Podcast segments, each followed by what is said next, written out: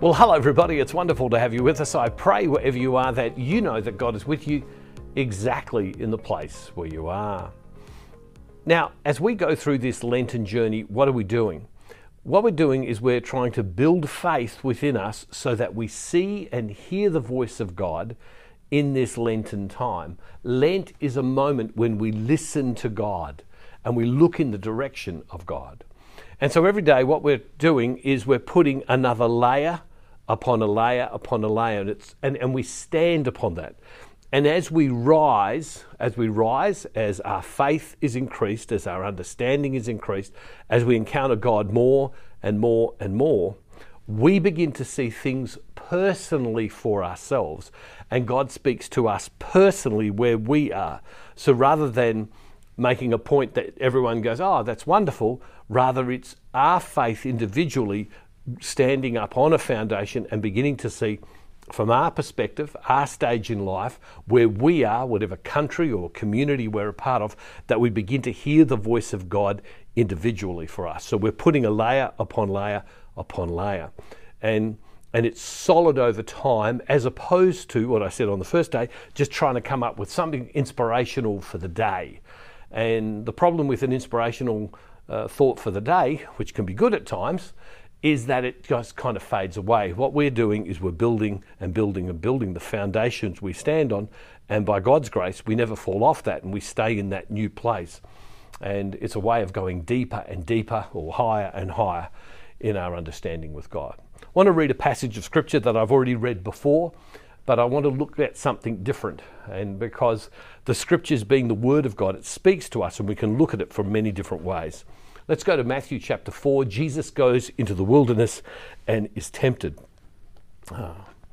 Then Jesus was led up by the Spirit into the wilderness to be tempted by the devil. He fasted 40 days and 40 nights, and afterwards he was famished. The tempter came and said to him, If you are the Son of God, command these stones to become loaves of bread. But he answered, It's written, One does not live by bread alone, but by every word that comes from the mouth of God. Then the devil, devil took him to the holy city and placed him on the pinnacle of the temple, saying to him, If you're the Son of God, throw yourself down, for it's written, He will command His angels concerning you, and on their hands they will bear you up, so that you will dash your foot against a stone. Jesus said to him, Again it is written, Do not put the Lord your God to the test. Again the devil took him to a very high mountain and showed him all the kingdoms of the world and their splendor. And he said to him, All these I will give you if you'll fall down and worship me. And Jesus said to him, Away with you, Satan, for it's written, Worship the Lord your God and serve him only. And then the devil left him, and suddenly angels came and waited on him. Now, we've talked about this passage before, but there's something else I want to have a look at. During Lent, Lent is a period of time when we begin to adjudicate, we begin to be able to discern between listening to God and listening to the voices that are in the world.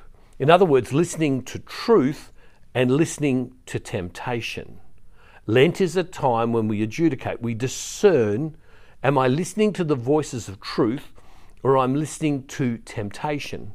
Because just as Jesus came here, Jesus had to constantly discern between that which was truth and that which was not truth.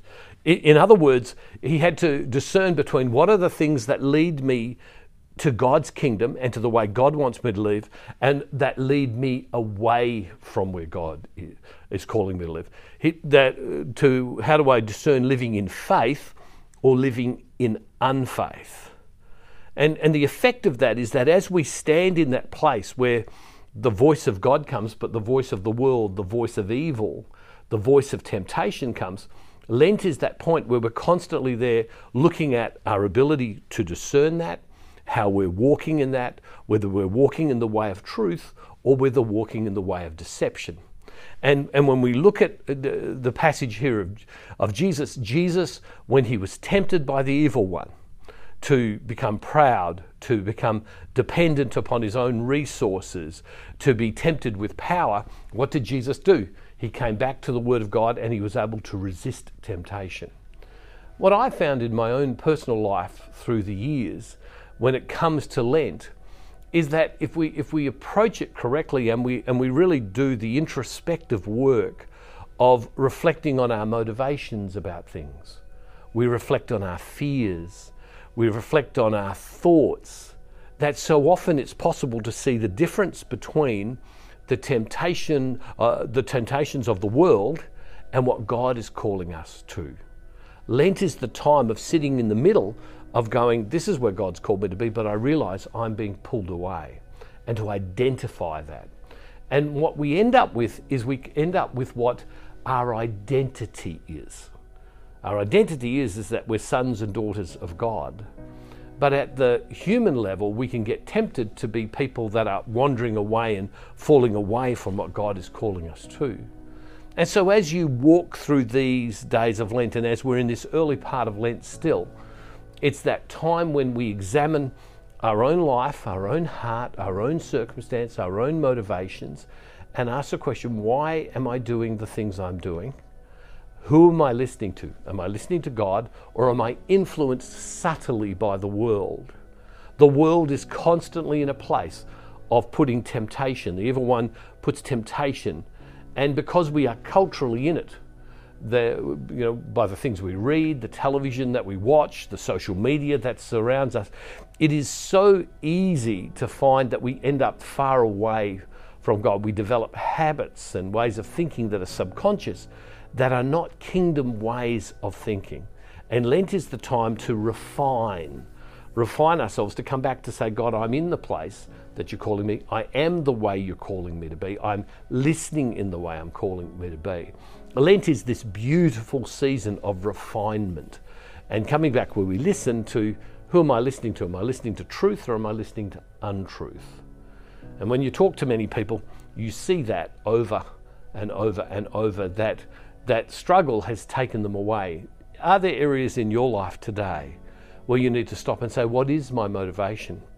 Are you operating out of fear that you're worried that people, uh, people will criticize you if you stand up for what truth is?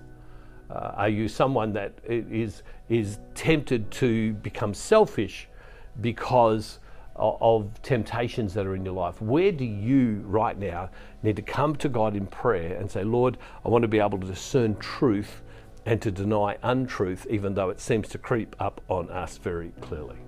Loving Father, we give you thanks and we give you praise because you're so abundantly good. Watch over us. Allow us to hear your voice right now and to see you through and through. And Father, we ask for your presence, your peace, and your truth. And Father, we make this prayer in Jesus' name through the power of your Holy Spirit. Amen. Hey, God bless you all, everybody.